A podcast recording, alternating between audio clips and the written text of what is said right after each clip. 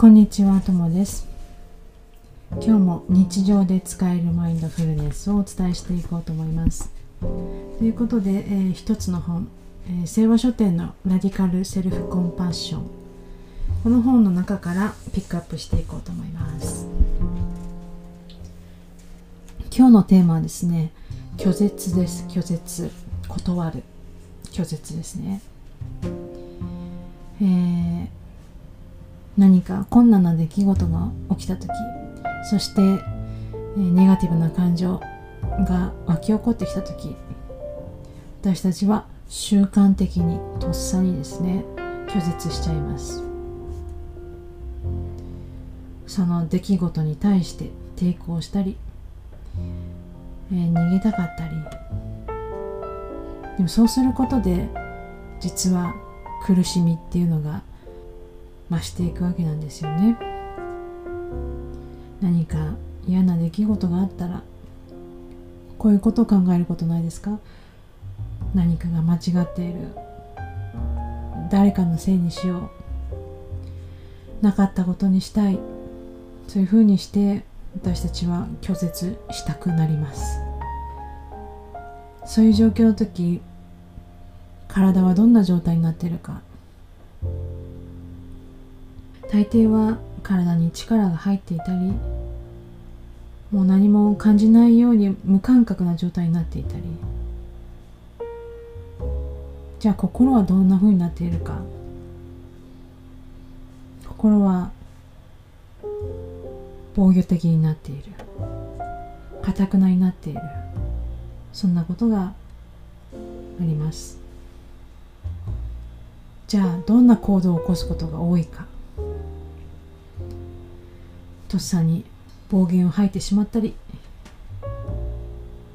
逆に家に引きこもったりまたは何かに夢中になってもう気づかないふりをしたりとかですね。これも拒絶の表れです。なるべく嫌なことはあってほしくない。そういうふうにして、まあ、人生をコントロールしようと無意識にですねそういう力が働いているわけです。なんでそういうふうな反応を無意識的にやってしまうのかっていうとこれは私たちのもう原始的なもう条件付け原始的なもう条件反射のようなものですね。何か危険を察した時何か大変なことが起きた時に体をぎゅっと縮めて命を守る。こういう原始的な反射なんですよね。まあ一時的にはそれで逃れるかもしれないんですけれどもたびたび起こるとかえってそれが苦しみを増してしまう。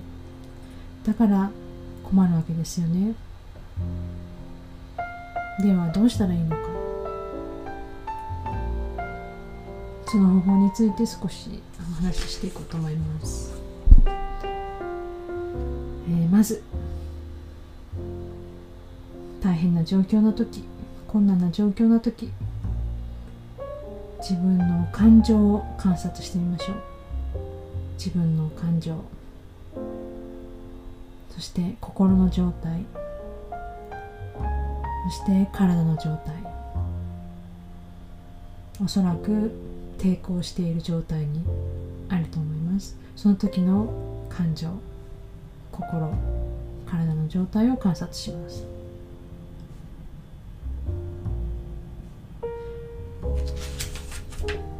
おそらくほとんどの人が自分を守ろうと